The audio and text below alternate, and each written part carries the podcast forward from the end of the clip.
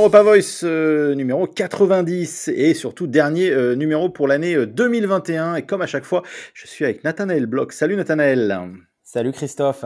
90, hein. déjà, on est arrivé au bout de 2021. Une année un peu compliquée, mais on l'a fait. Une année avec beaucoup de, Covid, mais, mais aussi beaucoup d'Europe, donc euh, on, ne perd pas le Nord. Ouais, c'est clair, c'est clair. Allez, aujourd'hui, on va parler eh bien euh, d'Europe, mais d'une façon euh, pacifique.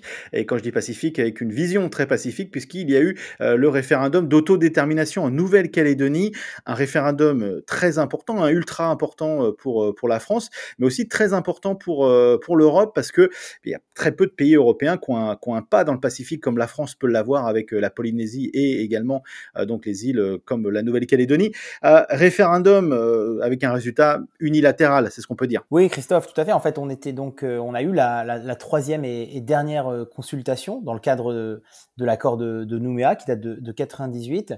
et les électeurs, cette fois-ci, puisque vous savez qu'à chaque fois, il y a une question qui est posée aux Calédoniens, les électeurs devaient répondre à la, à la question suivante. Voulez-vous que la Nouvelle-Calédonie accède à la pleine souveraineté et deviennent euh, indépendantes. Et on a eu un, résultat, j'allais dire, de, dictateur, hein, parce que plus de 90%, 95 euh, et des, et brouettes euh, ont répondu non à, cette, question, sachant que pour les deux premières consultations, on avait eu simplement 57% environ pour la première en, 2018 et, et 53% pour la dernière consultation en octobre 2020.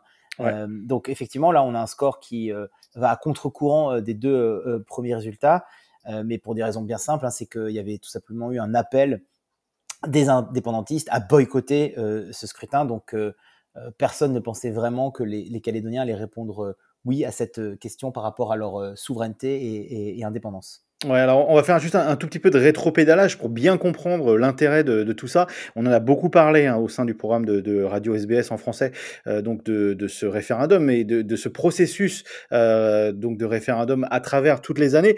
Il faut se rappeler que c'est vraiment quelque chose qui remonte à plus d'une trentaine d'années. Il y a vraiment eu les, événements, euh, ce qu'on appelle les événements en Nouvelle-Calédonie, qui ont forcé un peu l'État français à regarder le problème calédonien et la question calédonienne en face.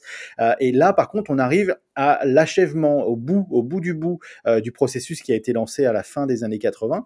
Euh, donc, euh, je serais tenté de dire quid de ce qui se passe maintenant du jour d'après, parce que le résultat, même si certaines parties, donc les indépendantistes, sont, sont pas du tout contents avec ce résultat, je serais tenté de dire que au niveau de l'État français, le résultat est donné. Donc, il risque de se passer quoi à partir de maintenant pour, pour cette île, pour, ce, pour, pour le caillou calédonien?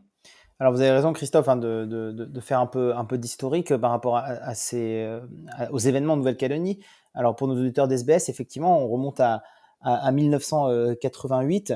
On avait eu à l'époque la, prise d'otage, euh, puis l'assaut contre la grotte d'Ouvéa qui, a, qui, avait fait euh, plusieurs morts et c'est ce qui avait effectivement commencé, j'allais dire, l'enclenchement entre le, la France, la métropole et la Nouvelle-Calédonie qui avait donné lieu aux accords euh, à l'accord pardon de Nouméa en 98 et donc euh, ces scrutins euh, prévus au nombre de trois pour que la pour que les Calédoniens se décident ou pas de de leur d'une pleine souveraineté et de leur et de leur indépendance.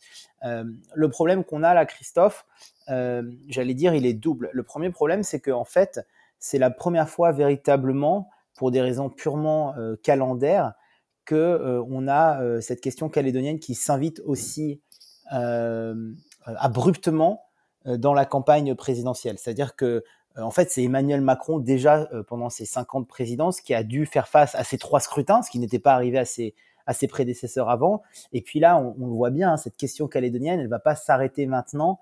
elle va, elle va devoir être gérée par le président de la République. donc ça, c'est le, le, premier élément, c'est-à-dire que on n'a jamais eu un président de la République qui, doit et qui va devoir autant gérer cette question euh, calédonienne et ne, pas la renvoyer au, au calendrier grec, si je puis m'exprimer ainsi.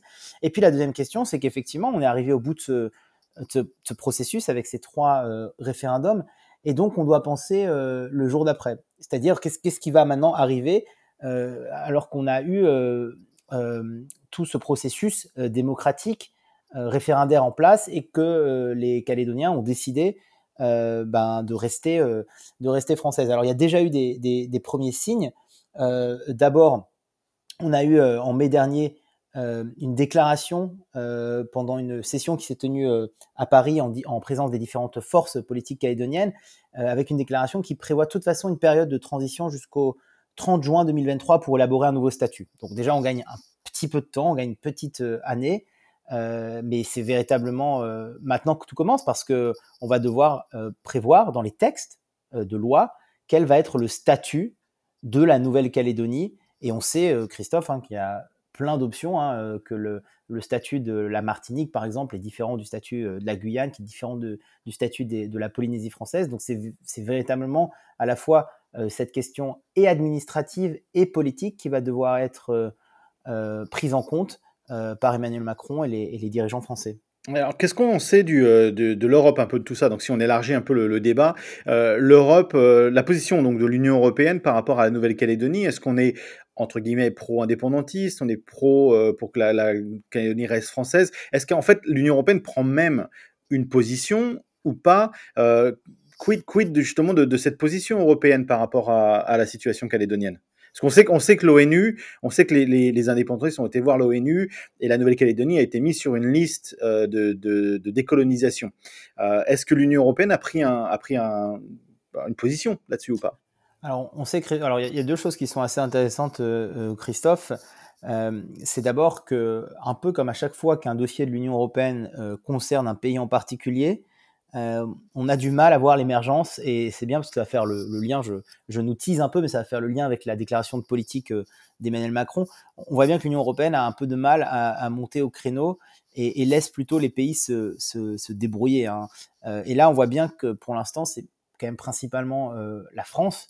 Alors c'est aussi normal hein, parce que c'est son histoire, c'est son pays, c'est son territoire, mais laisse vraiment la France gérer ça ce qui est intéressant, euh, Christophe, ça c'est le, deuxième élément, euh, c'est que euh, la position française, mais par extension position européenne, c'est véritablement aussi pas simplement une relation bilatérale entre la métropole et, la Nouvelle-Calédonie, mais c'est véritablement inscrire le territoire calédonien dans ce qu'Emmanuel Macron a, théorisé ou a promu depuis quelques années maintenant, c'est-à-dire l'axe Indo-Pacifique. une ambition en fait géopolitique française, mais de surcroît européenne, avec un axe qui va euh, de Paris, New Delhi, Canberra, mais qui se prolonge aussi, Christophe, euh, euh, jusqu'à Papeete et, Nouméa. On se, pose encore, on se pose encore la question de Canberra maintenant. Hein. Voilà, on sait qu'avec les sous-marins, Canberra, l'axe est là. L'axe est là. Est-ce qu'il va sauter au-dessus de Canberra ou pas? C'est la question en ce moment. Eh ben alors, ça, ça, rend en fait la question calédonienne encore plus prégnante euh, parce que effectivement, on, a fait quelques numéros d'Europa Voice sur cette question euh, ben de, la relation euh, d'abord France-australienne avec la crise des sous-marins, mais on l'a même vu hein, après les, pour le coup là, l'Europe était bien montée au créneau, peut-être un peu lentement, mais était quand même montée au créneau et avait dit que évidemment la crise des sous-marins remettait en question la signature du traité de libre-échange entre l'Union européenne et l'Australie. Donc on, a, effectivement euh, une Australie qui, pour l'instant, sort un peu des radars euh, de, de l'Union européenne. Mais finalement, ça ramène encore plus et ça donne encore plus euh, d'importance à cette question calédonienne parce qu'on a d'un côté l'affaiblissement de cet axe indo-pacifique, puisqu'on a quand même une pierre angulaire, l'Australie en l'occurrence, avec qui on est dans une relation plus que je qualifierais de tiède euh, pour le moment. Et en plus, à côté de ça, Christophe, on a quand même des velléités euh, chinoises. On a une Chine quand même en embuscade euh, en Nouvelle-Calédonie qui n'attend qu'une chose, c'est que la Nouvelle-Calédonie devienne indépendante pour que Pékin ne cesse encore et encore d'étendre son influence au sein du Pacifique et dans, près de ces nombreux États du Pacifique. Hein, parce qu'il faut le rappeler, hein, la question euh, de la Nouvelle-Calédonie pour la Chine, c'est pas simplement euh, une relation entre Pékin et Nouméa, c'est rajouter à la liste déjà des pays dans lesquels la Chine utilise son soft power, par exemple même Tahiti, mais aussi les îles Salomon, les Fidji, Vanuatu, bah, c'est rajouter encore, c'est fermer encore un peu. J'avais trouvé cette formule assez intéressante dans un, dans un article, ce, collier de perles mélanésien d'influence de la Chine. Donc vous voyez, on, est vraiment à ce, à ce nœud crucial là de, de, la relation France slash Europe et Nouvelle-Calédonie. Mais justement, si on se concentre 30 secondes sur, sur la Chine, Nathanaël, pourquoi cette, euh, ce caillou, euh, le caillou de nickel qu'est la, Nouvelle-Calédonie, est importante pour, euh, pour la Chine? Je l'ai dit dans la question, c'est le nickel, c'est ces matières premières-là qui sont vraiment qui, qui, attirent l'attention chinoise. Oui, en fait, c'est très simple, hein, c'est très basique, j'allais dire, Christophe, l'intérêt de, la Chine pour la Nouvelle-Calédonie, c'est que la Nouvelle-Calédonie, dans cette région Indo-Pacifique, est le territoire le plus riche en, ressources naturelles dont a besoin la Chine, à savoir ressources naturelles, le nickel et euh, la pêche. Et donc en fait, euh, c'est extrêmement important euh, pour la Chine ben, de pouvoir s'ancrer encore davantage. Donc ça, c'est ça, c'est la, première chose. Et puis même du côté, si là on se place, si on place la focale du côté calédonien, on sait qu'il y a déjà en fait, d'une certaine façon, une interdépendance de fait économique entre la Nouvelle-Calédonie et la Chine, parce qu'on a 73% donc de cette ressource importante qu'est le nickel en Nouvelle-Calédonie, 73% du nickel qui est exporté vers la Chine, qui Chine elle-même en a besoin. Donc vous voyez Christophe, ce serait en fait véritablement euh, parachever euh, l'interdépendance et, euh, et, une relation, j'allais dire, inaltérable entre la Chine et la Nouvelle-Calédonie si la Nouvelle-Calédonie euh, venait à être indépendante. Donc ça, c'est la première raison. C'est d'abord en termes des ressources naturelles. Et puis euh, deuxième deuxième dire deuxième aspect, euh, on a déjà du côté de la, Chine des prémices comme ça de l'influence dans la région. On a, notamment depuis 2016 une association sino-calédonienne euh, qui a été euh, fondée par tous les sino-tahitiens émigrés en Nouvelle-Calédonie. Alors ça paraît assez anecdotique comme ça, mais en fait, dessous, on a véritablement déjà peur que ce soit le cheval de Troie chinois euh, dans cet archipel. Et on a tellement peur, Christophe, que la France refuse toujours à Pékin l'ouverture d'un consulat de Chine à Nouméa, consulat de Chine qui est déjà présent à Tahiti depuis 2007. Donc vous voyez en fait. Et, un, institut Confucius, c'est la même chose. Et un, exactement, et un institut Confucius depuis, 2000, depuis le 2013. Donc en fait, si vous voulez, d'une certaine façon, on a un soft power chinois qui est déjà extrêmement euh, présent. On a déjà une euh, dépendance économique euh, qui existe. Et donc avoir une indépendance calédonienne, c'est véritablement, vous m'excuserez l'expression, ce serait lancer dans la gueule du loup euh, euh, chinois le reste de d'influence française ou, européenne qu'on pourrait avoir sur cette partie du monde-là. Donc c'est pour ça aussi que euh, c'est pas simplement euh, indépendance, non-indépendance de la Nouvelle-Calédonie et la relation à la France, c'est un, véritablement, un véritable enjeu géostratégique et de lutte des grandes puissances dans cette région Indo-Pacifique. tout à fait. Allez, on va passer euh, à, la question euh, européenne. Euh, et, c'était un très beau lien, vous l'avez dit tout à l'heure, hein, dans, le tout début, enfin, dans, le courant de, la première partie d'Europa Voice.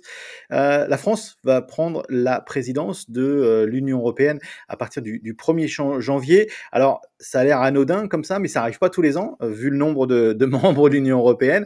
et donc, c'est un moment important pour, énormément de gens en, France, pour la, la politique française, et puis pour un homme, Emmanuel Macron également.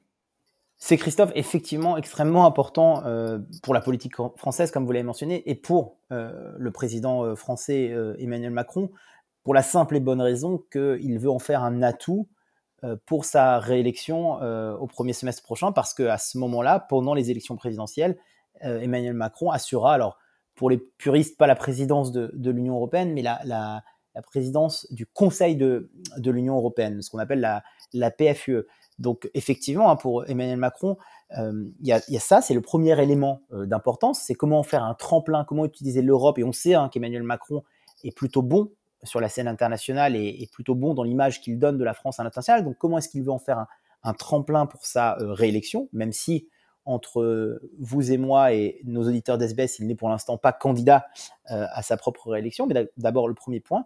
Et puis le deuxième point, euh, Christophe, c'est qu'avec le départ euh, d'Angela Merkel, après 16 années à la tête de la chancellerie allemande, Emmanuel Macron est le leader naturel européen avant que le prochain chancelier ne, fasse, j'allais dire, ses preuves et, ne s'insère véritablement chose dans la, dans la relation franco-allemande et au sein du moteur franco-allemand pour l'Union européenne. Donc, alors, là, là, justement, Nathanaël, excusez-moi de vous interrompre, mais est-ce qu'on peut dire que au niveau calendaire, Emmanuel Macron a tiré le jackpot? Est-ce que, est-ce que, est-ce que de ce point de vue-là, ça peut vraiment euh, être quelque chose qui peut le différencier de tous les autres candidats qu'on peut trouver en France euh, pour lui donner cette stature euh, présidentielle à un niveau plus large même que, que, que les frontières françaises? Donc ouais, la question c'est, avec cette présidence de l'Union européenne, est-ce qu'à votre avis, Emmanuel Macron a tiré le jackpot?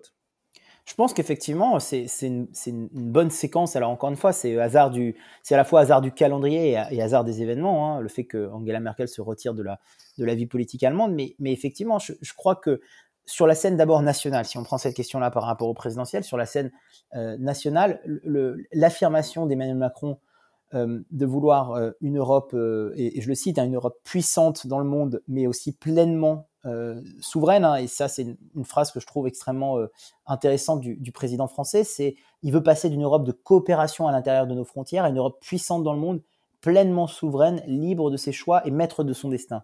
Donc en fait, dans la tête des gens, qu'est-ce qu'on se dit? On se dit que si effectivement c'est la France qui est à la tête de l'Europe et qui, euh, et qui mène la danse, et qu'on a une Europe qui est souveraine, libre de ses choix maître de son destin, bah, par extension, c'est-à-dire qu'on a aussi une France euh, plus souveraine, plus libre de ses choix et maître de son destin et qui en plus est capable d'emmener le paquebot européen euh, avec elle. Donc ça, je pense que c'est un premier élément qui, qui, peut toucher euh, une grande partie de son, de son électorat, hein, ces notions de, encore une fois, de, de, souveraineté, de, de, maîtrise de son destin.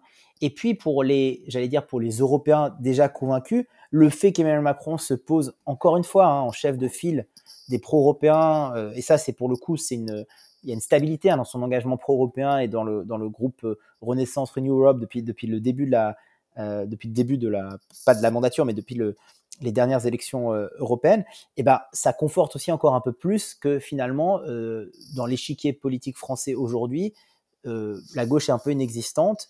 C'est pas forcément à droite et encore moins à l'extrême droite qu'on va trouver des Européens convaincus. Donc la seule personne capable d'avoir, de mener une France dans une Europe souveraine, pragmatique, maître de son destin, c'est Emmanuel Macron. Donc euh, je pense que c'est effectivement euh, un bon momentum, comme on appelle en communication, pour Emmanuel Macron, euh, d'avoir cette présidence du Conseil de l'Union européenne. Alors ça veut dire quoi justement avoir la présidence du Conseil européen? Euh, Parce qu'on est, euh, on, sait que chaque pays a une voix et que chaque pays euh, tente à se faire entendre. Hein. On l'a vu au, gré de toutes les années et tous les épisodes de cette Europa Voice. globalement, la, pression est quand même assez forte de chaque pays au niveau européen.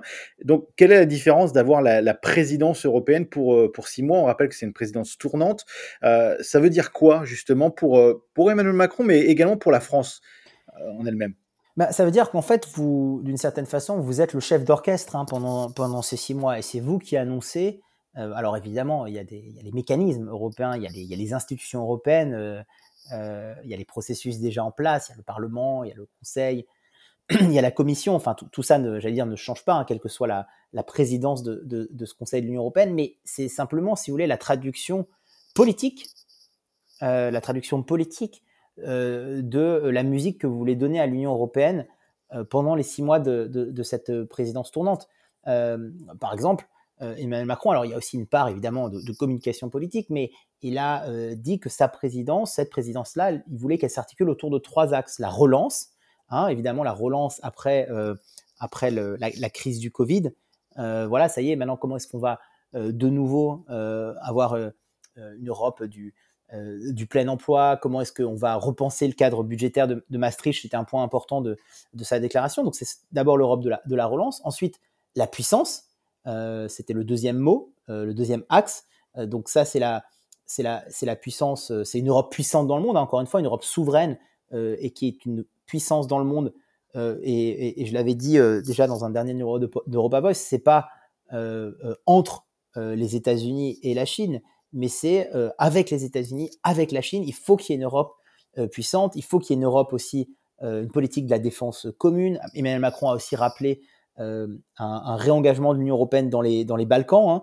Hein. il est conscient de deux choses. Il est conscient à la fois que l'Europe a une, responsabilité à l'égard des, des, Balkans occidentaux et qu'il faut mieux intégrer économiquement cette, cette région au sein de l'Europe, parce que sinon ça va tomber sous le joug ou turc ou russe. Et puis, deuxièmement, il va falloir un moment euh, se résoudre à, répondre à la question de quid de l'avenir européen de pays comme l'Albanie, la Bosnie, la Serbie, le Monténégro, euh, le Kosovo et la Macédoine du Nord. Donc, vous voyez, donc là, on est vraiment sur ces aspects de, euh, de puissance. Et puis, le dernier axe, donc après la relance et après la puissance, c'est l'appartenance. C'est comment est-ce que on crée un sentiment d'appartenance européen. Et donc, pour l'instant, il a déjà élaboré quelques, quelques pistes, notamment un service civique européen de six mois pour les, pour les, moins, de, pour les moins de 25 ans.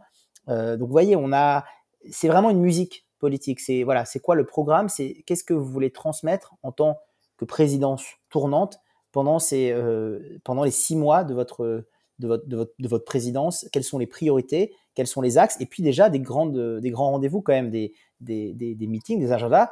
Euh, Emmanuel Macron, encore une fois, hein, c'est tout tout neuf, hein, ça date de la semaine dernière, mais euh, a déjà prévu l'organisation d'un sommet entre l'Union européenne et l'Union africaine les 17 et 18 février prochains euh, à Bruxelles pour proposer, alors encore une fois, on est entre la politique et la communication politique, Christophe, mais pour proposer un New Deal économique et financier pour refonder en profondeur la relation, euh, et là je le cite, un peu fatiguée entre les, entre les deux continents. Donc vous voyez, on est sur du programmatique à la fois, mais aussi déjà sur des grands rendez-vous internationaux. Et euh, juste parce que tout n'est pas forcément positif, euh, ça peut être à double, tranchant parce que euh, la crise du Covid est en train de s'intensifier en Europe et, ça serait aussi se mettre en avant sur la gestion de la cinquième, sixième, quatrième, selon quel pays on est, vague de Covid à travers le continent européen. Donc ça peut aussi être un, retour de bâton qui peut être ouais, à double tranchant pour Emmanuel Macron. Oui, alors effectivement, Christophe, vous